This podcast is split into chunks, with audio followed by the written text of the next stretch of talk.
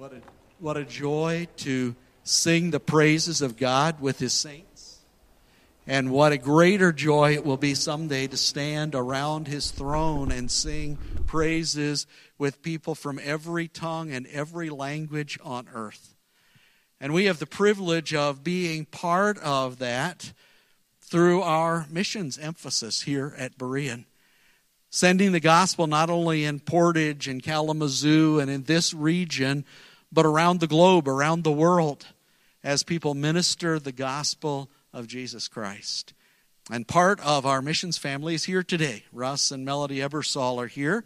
Uh, they have been serving in Togo for 20 years, uh, some time before that in raising support and language school, but ra- ministering in the Southern Hospital in Togo and ministering and seeing the lives of people change because of the gospel of Jesus Christ.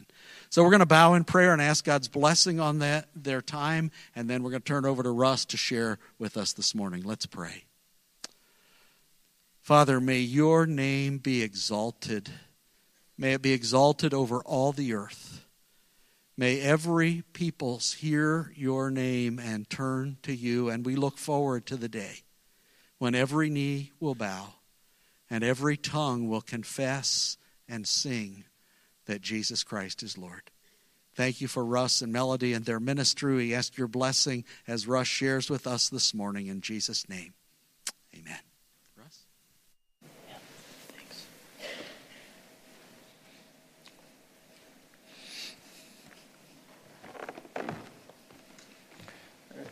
Thank you. Yeah. Well, good morning. Glad to be here once again at the Berean. I want to first have my wife just stand to recognize her here. Melody has been uh, my partner for August 1st, it'll be 48 years. And uh, she's been a vital part of our ministry as a team in Togo. Literally, the lives of hundreds to maybe thousands of kids and teens have uh, been introduced to the Savior through her ministry there. So I want to give her honor and credit for that. It's been several years since we've been here in Berean. And by the way, I appreciate the decor outside there. It kind of makes us feel at home. Okay? Uh, a lot of banana trees and palm trees and stuff like that. um, it's been several years since we've been to Berean. Remember the last time we were there, we stayed with the Austins. I have not seen them yet here. I don't know if their way right now. And we want to thank you for your prayers and support over the past 20 plus years. And our first visit here, you had a different pastoral staff.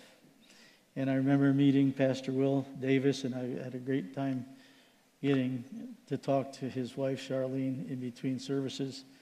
Um, I spent a, a scary ride in my then, quote, new van three months into our service in Togo because our van was the newest on the compound and had the best air conditioning, it was decided that it would be the one to take Pastor, I mean, President Loftis, Vice President Will Davis, Ron Washer, and other dignitaries. And I was as nervous as a cat because I only had about three months practice on Togolese roads. And I only hit three chickens, but they did not let me hear the end of that. They wanted to paint chickens on the side of my van. I, I, will have to tell you, though, when a veteran missionary, Gib Dickinson, took my place the next day in my van, he hit four, including a duck. So, anyway, that was some memory I have of Pastor Will. When we were here, it was the first time we met Jerry and Kathy Davis, too, who subsequently spent quite a bit of time in Togo with us. We enjoyed that. And we had, I have to tell you, one memorable furlough was also when we came back with our sons and stayed with the Benefields and it was a missions conference. And while the ladies took off to go to a tea, Bill said, We're not going to any tea. We're going to go out and play laser tag. So, so he took us out there, and the, the plan was the young bucks against the old guys that should know better. And after about two or three rounds, he came to me. He said, You are worthless. I, am going to take them on myself. And he's true. I'm not very good at that. Fortunately, I'm a little bit better at medicine. Um, but anyway, that was my boys still talk about that. But you know, we now find ourselves in a, really very new and different situation, having returned from Togo in December for likely the last time as we move toward retirement at the end of this year. We're now in our 70s. We we're getting Social Security checks. We're looking at Medicare. We've had some significant health issues, although God has kept us acutely healthy. But it's mainly a desire from our kids that it's time to be home and spend time with our grandchildren. As my daughter puts it, well, you still remember who they are. that's not that far off. So uh, that's why I, I, I thought I had more years in me, but it just, the Lord has told us that it's time to come back. Our departure from Togo was also very difficult. You know, you have all these plans for your grand finale, the grand tour. You're going to see everybody. We planned to pack a container on the 30th of November, fly back on the 6th, giving us a week to take our time and make the rounds of saying goodbye and uh, thanking folks. But God had other plans. My dad, who was 95 years old at that time and suffering from pulmonary fibrosis, began to deteriorate clinically shortly before this time. And our hope was that we would get the, the container packed, get back, and see him at least one more time. But on November 28th, it was the evening that we moved from our home into the guest house in preparation for leaving. While having our first supper that night, I received a call from my sister Sue, who's a missionary up in uh, uh, Mango, but was home with my, my dad at the time, that he had just gone to heaven, which was a big blow. It kind of just put all those plans to the side. Then we learned uh, two days later that we weren't going to pack our container because the shipper had lied to us and had not made any of the arrangements he said he did. So we found ourselves leaving Togo in kind of a disarray, the shock of my dad passing, and now leaving what we thought was a packed container. We had to unpack it, put it back in our house, and get ready to come back, and we'll worry about the container later. Uh, we did return to the U.S. as scheduled, and we were there for my father's memorial service. And uh, we had to start all over with plans for the container. The service was, of course, sad, but it was also wonderful, as we had all of our immediate family were there, and over a hundred of my siblings and their spouses and their kids and their great grandkids there for that. And we were able to um, honor his life. You know, he was a missionary with ABW for 55 years, serving as administrator in the Far East. So he was a, a huge part of our lives. He was there in 64 when my mom passed away, leaving, I was 12 at oldest, my sister Sue was five. And he's been the rock of our family during since that time. And it's just hard to believe he's gone. Uh, he and my mom also, my stepmother, they've been married 54 years, the second marriage. The two of them every morning prayed for every child, every grandchild, every great child. And my, my mother still does that, but it's not the same as having the two of them. So it's been a, been a real change for us. But we moved on. At the end of December, we moved to the Cleveland area where three of our kids and seven of our grandkids live. And we were blessed to be given a house. We had no, no way of buying a home. We sold our home 30 years ago and took a loss. But my daughter's in laws purchased a small home five minutes a walk from their house, from her, my, sis, my daughter's house, and are renting it to us at very reasonable rent. so we were very, very, very blessed. Now, trouble is, it's been an only, almost empty house until about three weeks ago because it took six months to get our stuff here. So we're still in the process of undoing. But you know, all these unexpected difficulties, the most difficult one was with my father. God has helped us through it all and provided for us in so many ways. Now, I'm gonna, we're going to be talking about, with the pictures, a quick, quick trip through 20 years, but I want to look at something in Scripture first uh, that has to do with that. You know, each time we returned for furlough, we took the time to reflect on what God had done in the preceding years, especially when you're preparing to present to supporters like we're doing right now. But now we're in the process of reviewing and reflecting our overall time in ministry during the past 25 years, which includes support raising 19 months in Quebec learning French at age 48, uh, which is not easy, and then our time in Togo. Excuse me. The goal in this process has been to be able to give praise to the Lord for his faithfulness, his guidance, his protection and blessing, and then share these with others. It's, it's neat that the songs had, had to do with praise. so, there are numerous instances in the Bible where God instructed his people specifically to take time to remember what God had done for them, especially in the Old Testament. There's even many cases where he gave instructions to create memorials like altars. You see altars with the, the, uh, the, the, fathers, uh, Abraham and the, and the uh, patriarchs. Even specifically, if you remember in Joshua when they crossed the river into Canaan for the first time, the priests were instructed to take big, heavy memorial stones from the middle of the river and put them on the, side that they landed there as a memorial to remind the people what God had done for them. Now, many of the Psalms are concerned with praise to the Lord. The 100 that was up on the slide there. But I want you to look briefly at Psalm 105. Now, this is 45 verses. We're not going to get to go through all the verses. So I'm going to take you on a brief visit through that with a few, few uh, items here and there that'll set us up for the pictures. Psalm 105 is a hymn of celebration of God's faithful dealing with his people over an extended time. And it's considered a historical psalm because all throughout the psalm, he's mentioning specific things that happened in the history of Israel. This is not general, God is there for you, he's going to provide for you. This is, remember this, remember this incident, remember that. So it's a historical psalm. Uh, and there are three components to that as far as the praise to the Lord for what he's done. In the verses 1 through 6, it's praise for the Lord's greatness, a call to praise and rejoicing because of his many wonderful acts. So you look at verse 1 to 3, it says, Oh, give thanks to the Lord. Then it says, Sing praises to him. And then following, Glory in his holy name. And then verse 5 starts out with remember. Remember the, the excuse me, the wonderful works he's done, his miracles and the judgment he uttered. When we remember, that is a motivation for worship because we say, What? This happened. He helped us in this way. It's also a source for trust.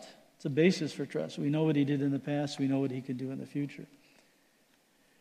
And then the second thing is praise for God's faithfulness. And that's a longer section. That's the bulk of the psalm, verses 7 to 42. One commentary I read said basically he's telling them, you need to remember Him, God, because He remembered you. And that's something to keep in mind, okay? We don't want to turn our back on God because He continues to, to uh, meet our needs and pr- provide protection. The verses 7 through 11 talks about what, what happened. This is what the, the, God's faithfulness. He gave you a covenant promise through to Abraham and Isaac and Jacob, and that was regarding the promised land. And verse 8 says, He remembers His covenant forever. He's never going to forget it. Verse 11, He said, I will give you the land of Canaan as your portion for an inheritance. That was the covenant promise to the Israelites. Now, for a period of time, they had to wait for the promise. It had not happened yet, it was still in the future. And it became not a matter of sight but faith. They had to remember other things that God did and keep that in mind that He would provide what He'd promised them. And then goes into a detailed explanation, which we don't have time to get, to get into, of how God specifically helped them to obtain that covenant promise. Initially, uh, for, oh, I'm sorry, let me, I lost my place. For example, verses 12 through 15, they were protected while they were aliens in a foreign land. They didn't even have their own land to call their own, and often under harsh conditions. Verse 12 said they were few in number. Verse, 8, verse 13 says they were wandering from nation to nation. But verse 14 says he allowed no one to oppress them. So even during their time when they were aliens, had nothing, no place to call their home, he was with them. 16 through 22 talks about providing protection while in Egypt. You know, they came from a famine in, in, in their own land, and they could have been wiped out at that point, but God provided provision in kind of a unique way through Joseph being taken captive and ultimately being in Egypt, where they then were able to move and uh, continue to live. Verse 17 says, He sent a man ahead of them, Joseph, And uh, he provided that. Then, verse 20 through 25, he kept them fruitful. Now, in Egypt, they were oppressed, they were slaves, they were being treated harshly, but at the same time, they were fruitful. They exceeded the numbers. They really got the Egyptians nervous. But uh, it says in verse 24 the Lord made his people very fruitful and made them stronger than their foes. Then in 20, 26 to 36 is where action comes into place. This is where God used miraculous works to not only meet their needs, but protect them and allow them to eventually uh, get their covenant promise. He sent Moses and Aaron. Verse 27 they performed his signs among them and miracles in the land. And then finally, in verses 37 to 41, he brought them out of Egypt. Now, he brought them out of Egypt into a desert and a wilderness, which, of course, they complained bitterly about repeatedly. But even during that time, he provided protection and provision while they wandered in the desert. Uh, it mentions the cloud of during the day and the pillar of fire by night. It mentions the man and the quail that were provided, and also the water from the rock. So they they had no way of not knowing that God had been with them throughout their history as they just re, re, uh, re, reviewed these.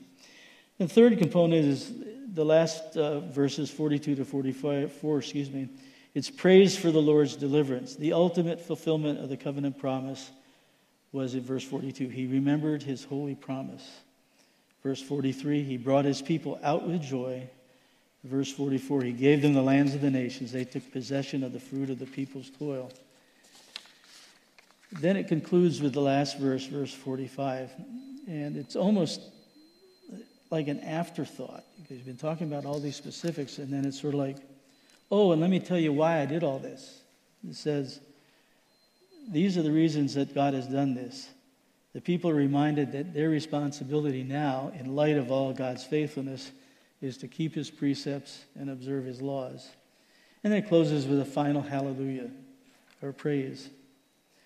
You know, this psalm is retelling God's work on the behalf of the Israelite nation, but the lessons to be learned can be applied to us as individuals. It was applied to the Israelites as individuals as well. We all can reflect on our own personal history to see how God has blessed and protected us through, through, through both good times and bad. For us as a missionary couple, we have seen the blessing of God during our ministries in Togo, especially in the lives of many young Togolese who we've had the privilege of introducing them to the Lord and then watching as they, He worked and grew in their lives. We've also seen God's hand of protection and deliverance, just like He did with the Israelites. We had, we had more than a couple Three months after we arrived in Togo with four kids, having sold our house, moved the kids out of school, moved everything that we owned over there, I was awakened. I wasn't awakened. I was up working on a, a lecture for the nursing class out at the nursing school at about midnight, and my wife, I heard her voice, but I couldn't understand her. I went to the room, and she was talking with a slurred voice and could not move her right side, which to me immediately said there's a suspicion for a stroke. Uh, after a couple hours, it resolved, but we were concerned what had happened. And three months after arriving, we, she and I were on a plane heading back to the States for work, leaving our four kids with missionary friends.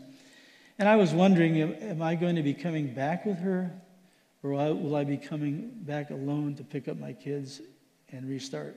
That was a time of testing. Uh, she had a normal evaluation and has never had the symptoms since then in the last 20 years. So we're thankful for that.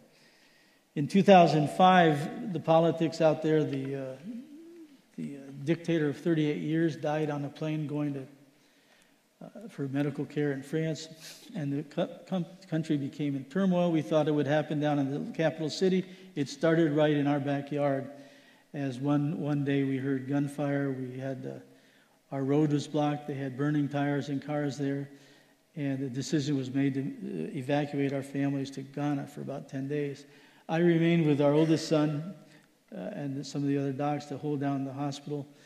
And uh, we had 55 wounded the first day. Uh, I spent 14 years in, in Navy medicine. I was trained how to do triage, never used it once in the Navy. I found as a rookie missionary, my first term, I'm doing triage on wounded patients. But God blessed, the country was spared, our families were spared. Even the 55 patients in the hospital, only one passed away. So God helped us through that time. And then we had a really uh, big test in 2010 when I developed acute renal failure, had to come back to the States to, to Cleveland Clinic to uh, be hospitalized for a couple weeks. And that kept us home for about two and a half years. One was our furlough year, and the other year and a half were a lot of other complications. I had uh, significant eye problems with several surgeries.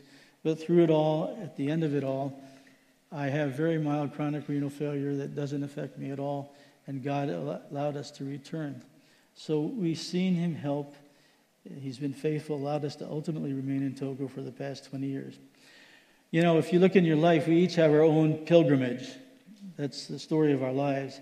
And we can likely realize many personal parallels to this psalm because God's character never changes. It's the same today as it was back then. And we're promised that. What we want to do now is to show you quickly through 20 years of uh, time in Togo, a little bit of what God has done and how we've seen Him work. So put on your seatbelts and get ready. We're going.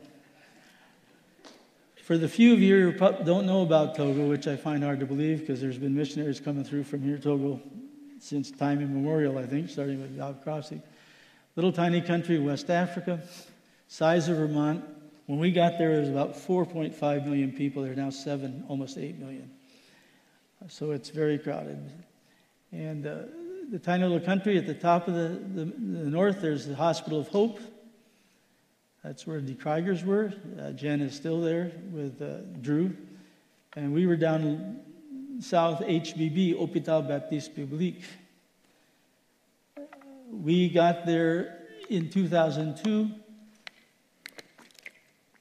But we had two years of support raising and 19 months of French language in Quebec to get there.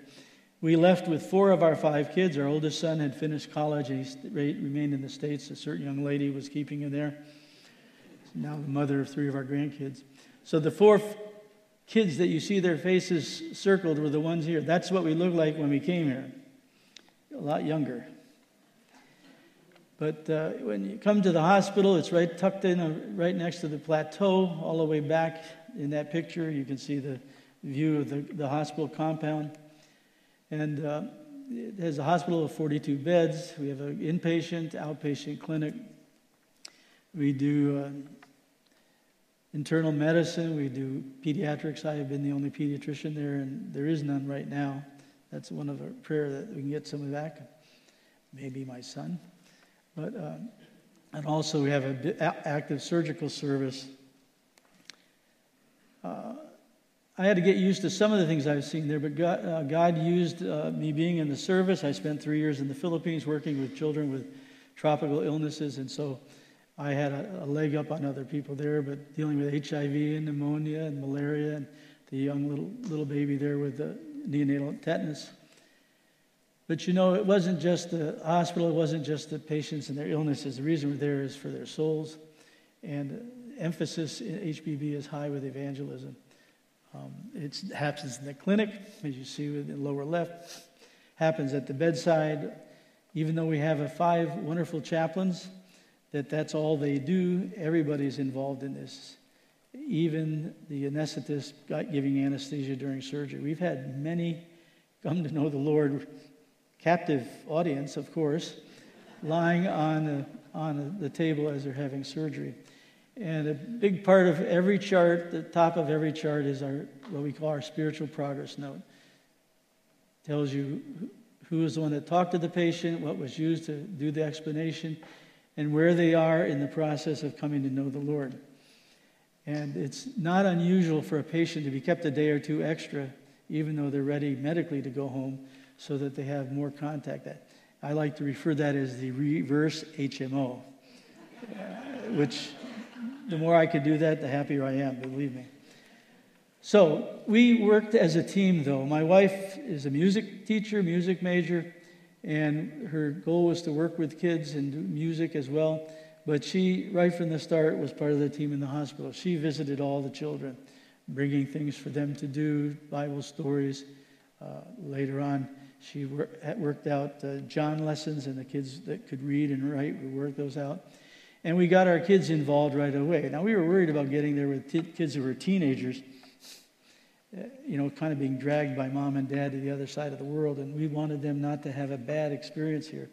And we found that getting them involved early on with the Nationals and with the ministry was the way to do it.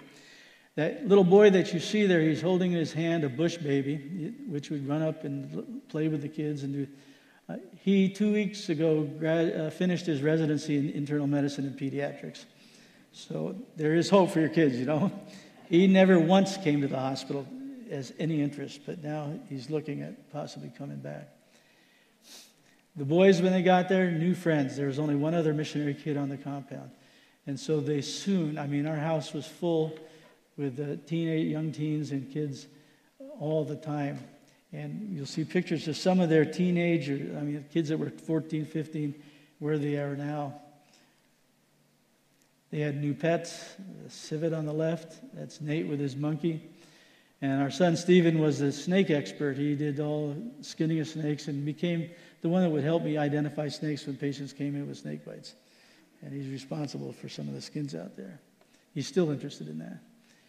They even had a fast food joint in Lome, which was their favorite. This is the world renowned Al Donald, the, the home of the single golden arch.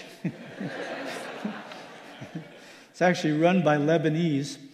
Actually, it closed in the past year, which our sons, when they came back, were very disappointed. Where else can you get a hamburger with lettuce, tomato, and an egg on it? That's what. We actually used street hockey as a way to attract kids when we first got there. We brought a whole bunch of equipment. We just went out there, started playing. There wasn't a wall around there. Within time, the kids were there. Uh, they picked up the game really fast, although we went through a lot of sticks. And uh, this led to a ministry started among these children that ultimately grew into a weekly Wednesday ministry with over 200 kids each week. That's our living room. And you can't see everybody in there. And it was quite the smell, let me tell you. but that's just what you expect. They're out there running around. We had so much fun with them. They start with singing, and uh, then they would go to their classes. That on the left was the teenage class that we had. We had a young uh, Togolese man who was actually a gardener that led hundreds of kids to the Lord through that. He was and the younger kids were in our carport. You can see my son Stephen. This is a little bit later. But he and Nate were fluent in French and would serve as translators for the short termers that came to help us. Oh, back up one more. You see the young, young lady there who's paralyzed. That we would bring children from the hospital, uh, literally bring them on their beds as well. Then they had discipleship classes. As they came into the Lord, they were put in discipleship classes. At the peak, there were 13 different classes going. And there you can see Nate on the left helping with uh, translating. After that, they'd have time of games and football. That's football. Football. That's soccer. Um, and then for the kids that were coming from the hospital that couldn't do that, uh, my wife had puzzles and games and toys. And so this became, we just see flocks of kids heading to the hospital compound every Wednesday.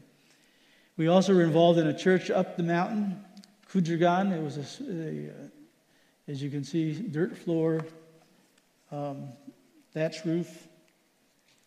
They had their big one note, or excuse me, one string bass, which all good Togolese churches have. And you can see our th- three boys when they're a lot younger there. Also had Sunday school outside under the, the, the thatch roofs. And uh, the people are very generous, even though they had very little. Uh, that's my wife bringing a gift that they gave us one Sunday. That's a live chicken. And uh, good thing she's from a farm background. I want to stop a minute and show you three young men that you saw pictures of them when they were little playing. Uh, Yalvi was the first one to come to know the Lord in our house. And uh, he has worked for years as a gardener. He was our gardener when we were there. But he had been going to pastoral training, which he goes one week a month down to Lome and spends the rest of the time working. And because the pastor he was working with was up the mountain, he fell, broke his back, and became a paraplegic. I was on the night he came in. So he could no longer walk the mountain. So now Yahweh is a gardener, he's a pastoral student, and is the interim pastor of this, house, this church up the mountain. Uh, he's married with one boy. They had a little girl that was born about six months ago that died in childbirth, which was really sad. But he's a very, very quiet, but very deep and very faithful man. Kasi is much more bouncy, lively. He's probably the best friend of our boys. Well, there's two that they were really close to. He's also been serving as a gardener, but he, his other roles are he leads VBSs in the area. And my sister started an orphanage work that he has carried on while she's up in Mango. He's also a pastoral student, and he's the father of four boys. So he's very busy, but he is such an enthusiastic uh, worker for the Lord. Third guy is Komi. Probably had the best smile of anybody I know. Komi was very, he was very cerebral. He would come to the house and we would get into discussions, maybe arguments at times. Sir, I just, I just learned about a new guy in school and he sounds great. His name's Karl Marx, you know. so, excuse me, Komi, let's have a talk about this, okay? Well, he was very, very intelligent. He went on to training after high school, and he now is the assistant administrator and head of human resources at Mango. And they just went through a difficult time while their, their administrator was gone. And what I heard from my sister and others that he was just amazing how he's taken charge and helped up there. He's father of three boys. So these are all kids that were in our house for hours and hours and hours during the day. And now they're young men that are serving the Lord. And that's really encouraging as we retire to see that.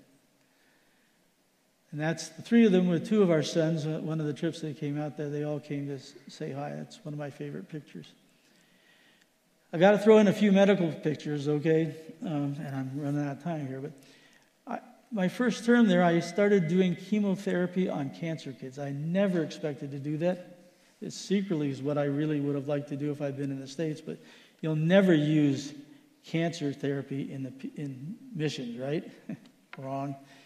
This guy came in with this big swollen jaw, Burkitt's lymphoma. That came up in three days. It went down in three days with chemotherapy. It's the fastest growing tumor. He, he now is 10 years plus uh, a survivor. He's my longest surviving cancer kid. You can see him with his family there. Uh, one thing with cancer, you, you have them for a long time. You're talking about a minimum of 9 to 12 months of therapy where they're coming back. And often they just stay at the hospital the whole time. So there's tons of time for them to hear the gospel. This whole family came to Christ with that. Not all, not all of them made it, though. This is a young uh, man. He's about 15, Paul, and uh, came in with a big big swollen neck. You can see he looks better in the middle there, but then the next picture, you see how skinny he is. He had recurrence and also had trouble with the chemotherapy. We took him up the mountain to our church. You could see him leaning against our van. And he brought his brother up there in the orange shirt. And at that, on that Sunday, his brother came to the Lord. You can see him praying with the pastor there. So his brother became a Christian. His mom became a Christian. Paul became a Christian. And that's a picture of Melody and uh, one of the young men that works with us the day Paul went back home because there's nothing more we could do for him. And the other picture shows his mom and brother coming back to let us know that he had gone to heaven a couple weeks before. 2006 7 was our first furlough. Unfortunately, Dan stayed in the States. That was really hard. He went to uh, train for a missionary pilot. Steve and Nate, though, came back with us. We found that when we got back, the Muslims had been increasing from about 10 to 40 percent. They see them all over. They've absconded with one of our big mango trees as their site for doing their daily prayers. We continue with the children's ministry and the, and the uh, uh, excuse me, the discipleship classes. Things changed a bit. Stephen had a license and he started um, ferrying the kids and uh, providing transportation for them. Bill Benefield, Benefield, Benefield and the field. During the break, told me about they were in a data in the dark, not knowing where they were going, and afraid because who wants to be in Africa in the dark? And all of a sudden, this van came pulling up, and tons of kids came out, and there was Stephen driving, and he was so glad to see Stephen, somebody he knew, another uh, another face. Uh, For Christmas, we would ask their families and friends to come, and we would have over 500 people in our front yard for Christmas and a chance for all of them to hear the gospel during that time. Melody continued to visit the patients uh, on a daily basis. We still were at the church up north. One of the men in the church who was the leader in the town passed away, and the people in the church, in the, excuse me, the elders in the village said, "We want to do a fetisher funeral." He said, "No, he he wanted to have a Christian funeral, so we did that." Our van was used as a hearse as we walked to, to the cemetery, and it was great to hear the sounds of the Christians singing and praying while all around us were all the people screaming and wailing because they didn't want this, this, to lose this man. I continued with my cancer. This is a little girl, came from Mali. That's a long ways away, she wrote on the back of her father's moto. She almost was dead when she arrived, but she responded to chemo. You can see her lively. And she and Melody struck up a fast friendship. Melody couldn't speak Zerma, she couldn't speak English, but they were able to communicate. I remember one Sunday morning, a knock on the door, and here was Lottie standing in the doorway with her IV stuck in her hand, but nothing on the other end. She had pulled it out, left the hospital, and came to see us because she knew where our house was and she liked it there. She walked right by me, sat down with Melody, and started eating breakfast. And I, I called the hospital and I said, uh, Do you have anybody missing there? Yeah, we don't know where Lottie is. Well, I can tell you where she is. Well, she she did well, but her dad missed uh, one of the chemo, and that's just the, the kiss of death. And so she came back in terrible shape, and we had to send her back home with nothing more we could do. And I just remember her looking at me saying, in her eyes saying, Last time you helped me, last time you helped me. Why aren't you helping me now? There's nothing we can do. That was very hard. There she is playing with some of the other kids in Melody on her swing. Another little boy, Fabrice, one of my favorites. He's six or seven just the sweetest little boy. All these pictures is when he was dying of cancer. You look at his face, because he did well, but then the cancer came back in his brain. We kept him alive for about another four or five months, and then uh, Melody took him back up to, with his parents to the, their home. That's the day they're leaving. He he was he had accepted Lord. His parents were believers, and he would when we were meeting in the hospital, he would say, "Doctor, I want to pray for you." So he would pray in Ewe and I tell you, it's like a little preacher boy. He was like very, and it's amazing to do that. It was very hard to lose Fabrice, but uh, the picture on the right, the parents came back with furniture for us that they made for our ministry and some bananas to thank us for what for trying. In the States, three months after death, you get a subpoena. It's very different in Africa. One uh, adult that I had contact with was a lady named Rashida, was a Muslim lady. She came in with an arm that was just totally rotten. She had a two-week-old baby. I said, you're going to have to take her arm off because otherwise you're going to die. It was starting to infect her, her uh, ribs and all. She didn't want it, but her mother said, you're going to do it because the doctor told you to do it. That's the way it is there. So the arm was taken off. She was furious with me. And she was furious at my wife when she tried to contact her because of me. But over time, Melody persisted and made friends with her, and ultimately, she accepted the Lord as Savior, one of our Muslim converts. And that's her being baptized publicly uh, with the group that she was baptized. And later, she also helped us with the Muslim ministries that we had in town. Pray for her. She moved back to her home. We haven't heard from her for quite a while. We're just praying that she's able to maintain her faith there when she's surrounded by all Muslims.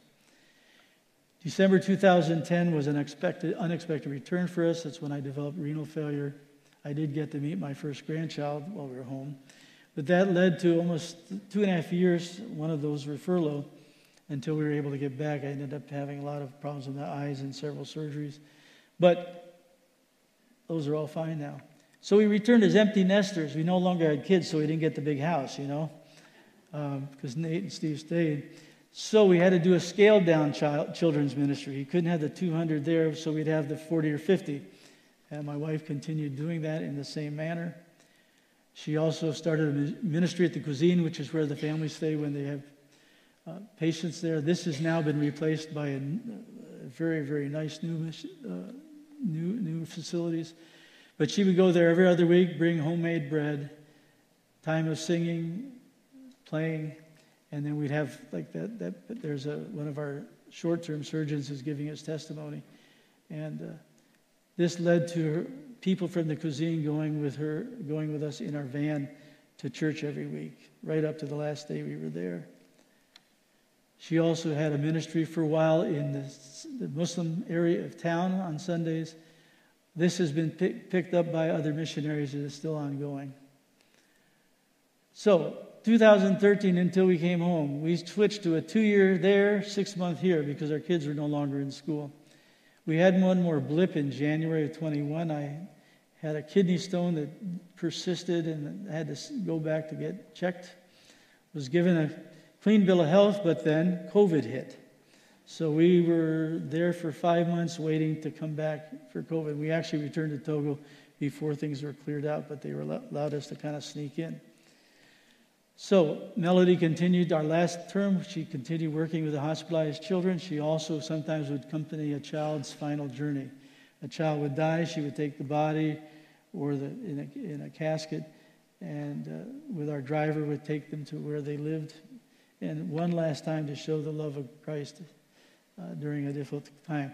The other white lady that's sitting in there was a young nursing student that came out and spent 10 weeks at our house because Cedarville's team had shut down because of COVID.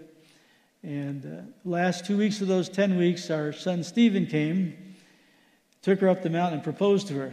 So she's now, she's now uh, the mother of two very cute grandchildren that we have in, in, uh, in Cleveland.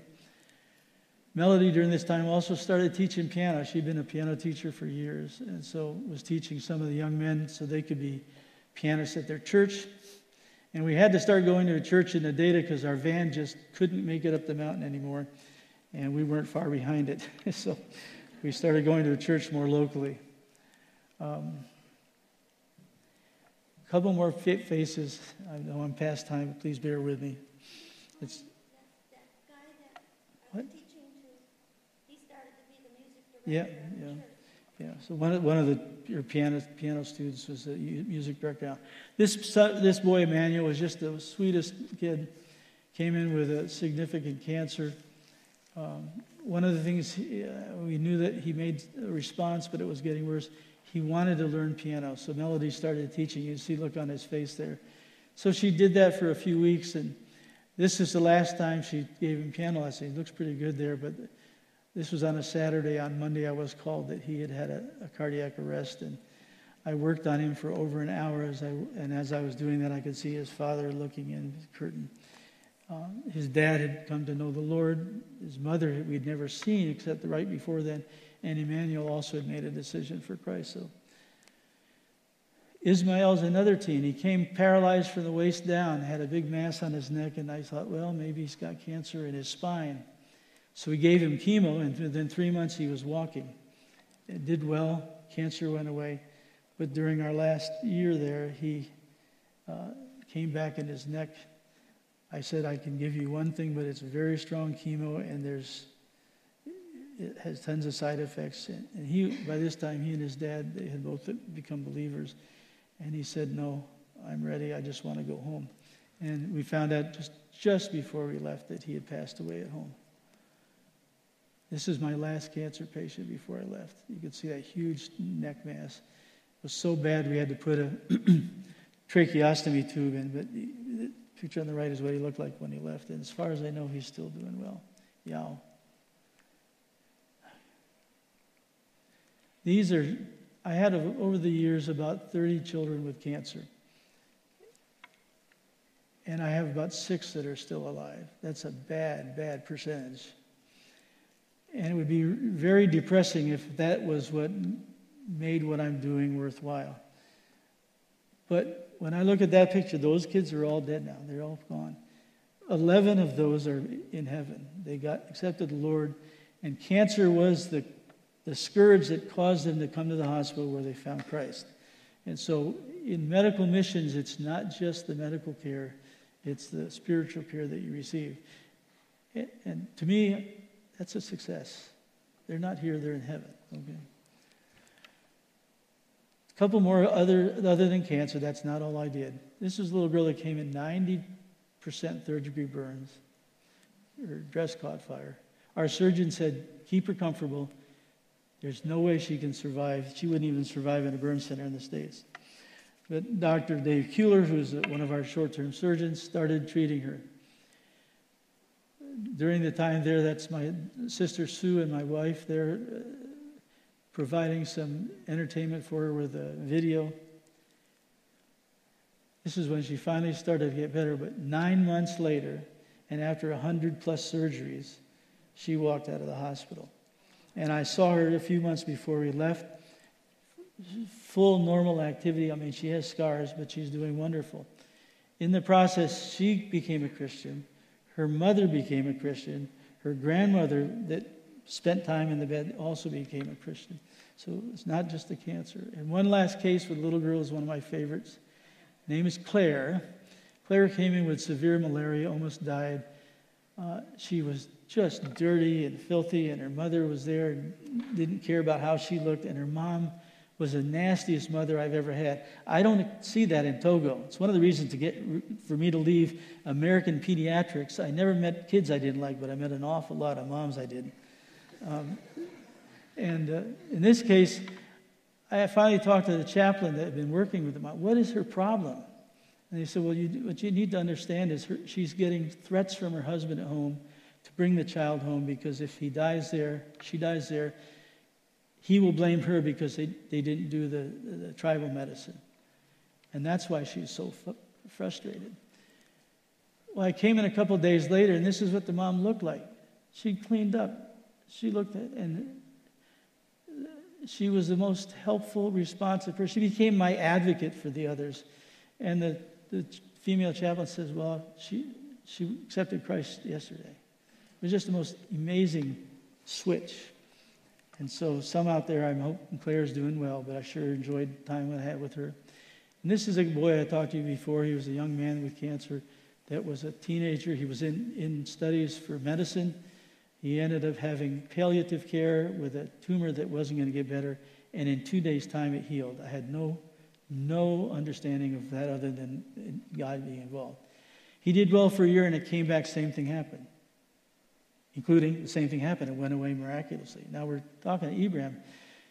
You, need to wonder what's going on, buddy, that God is touching your life. And he, he was, I think he was very, very interested. And in fact, I can't say he's not a secret believer, but he was afraid of his family. He wasn't able to go back to school, even though I wrote letters for him. He went to Iraq so he could start, continue his studies. And in Iraq, he got a third cancer. Now, the benefit of being in Iraq, they're much more their, their, their medicine is much more uh, sophisticated. But routinely, we are having discussions. Up to just a week ago, I heard from him again. What should I do? My parents aren't here, this and that. And he had chemo, and the last thing I got from him is he has a clean bill of health again. Um, I, I, it's my turn to reply. but I've just detected a change in how he's writing and what words he uses. And I just am praying that in his heart, even though he's afraid to publicly, and certainly now in Iraq, you might just pray for Ibrahim when you think about it. Whoops. One more patient. You probably have heard of Arwen Malley. It's one of our missionary kids who died when she was 14 a year ago. She's the one in the middle holding her little brother. She had a neuroblastoma that uh, nothing worked. They lived in Michigan. And they went, in the meantime, they had gone from short term to be career missionaries with, with ABWE. And she told her parents one day, I want to go back to Togo. If nothing's working here, I want to go. And if I have to be buried in Togo, so be it. Her dad told me that was such a hard discussion. But they went back. She did okay for about nine or ten months. And I was her doctor, although I didn't, wasn't doing a whole lot of doctoring because she, she was basically uh, calling the shots. Let's do it that way. But a year ago, she passed away, and that was quite a thing for our 40, 40 strong missionary kids to go through, including about seven teenage girls and four or five teenage boys. They were part of her funeral service, they were part of the pallbearers. I just pray for uh, Seth and Becca. They're just wonderful people. They still remain out there. Uh, wonderful testimony as they went through this. Now, I'm about to close. You're probably wondering when.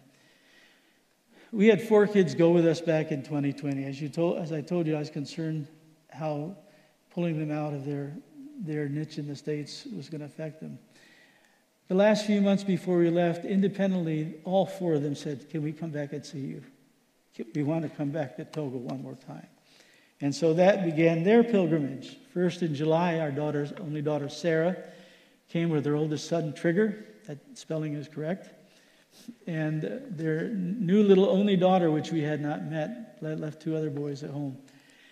And it was wonderful. She, she's fluent in French, better than all of us, and knew a lot of the people there. Her son is so, all he talks about is Togo. In fact, he said, Grandpa, do you know today is the year anniversary that I met with that kid and we played? You know, he's one of these real.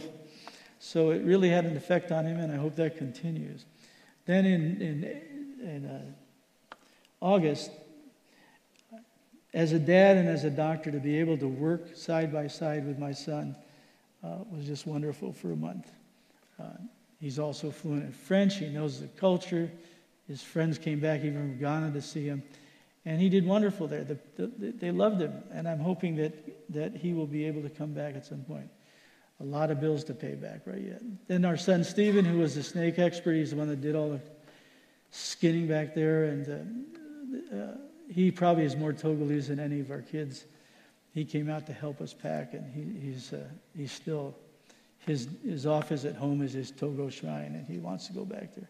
And then finally, our son Dan with his wife, who's a nurse practitioner, came with their two little boys. He brought parts for the airplane and was able to fix it because the pilot there was not a mechanic, which gave him a chance to get up in the plane a little bit and fly. We're praying for them. They're still, he was working as a mechanic they're still interested in that, but the plane ministry has been shut down as of about a month ago. Uh, they're maybe going to restart it with a helicopter, but we don't know, so you might pray about that. But it was wonderful to have the four kids back and see that Togo became the country they loved as well. We had a farewell at our church. There's wonderful people there. This is what we're wearing, is what they gave us. And then our missionaries gave us just a beautiful farewell dinner, Filipino style. I grew up in the Philippines. That's the kind of food I like. And, and it was just great to have them there. They, they put on a presentation with probably testimonials from about 40, 50 people. And what touched my heart the most is all our kids were on that. They tried to get one of my father. He was still alive at that time, but they weren't able to do it. So. So, anyway, what are we doing next? Uh, well, it's really hard to all of a sudden, after you've been doing medicine for 40 years, getting up early, long hours, many days a week, a lot of days on call, to go from that to nothing. Although I don't mind the lack of call days, and I'm enjoying sleeping in a little bit. But it is a huge, huge uh, adjustment. So we're still getting unpacked. Remember, our stuff just got here two weeks ago. We're visiting the churches, as we're doing with you. I still enjoy doing consults for pediatric patients via the internet and WhatsApp and things like that. Working to help me- get medical supplies. We have a whole bunch of boxes we're going to take to Lansing uh, in about three weeks. And I'm, one of the main things I want to do in retirement is continue to raise funds for the Pediatric Benevolence Fund I started about 15 years ago. That allows families, especially the cancer kids, they can't afford coming in over and over and over again. It allows them to get the care they need without just bankrupting them. Now, we don't charge much, but 50 bucks is a year's salary. Okay? And so we're planning to do that. If any of you are interested, I can give you the details on that, but that's something that long after, I hope long after we're here, that will continue to go. And maybe in the future, some short term help. It depends on health.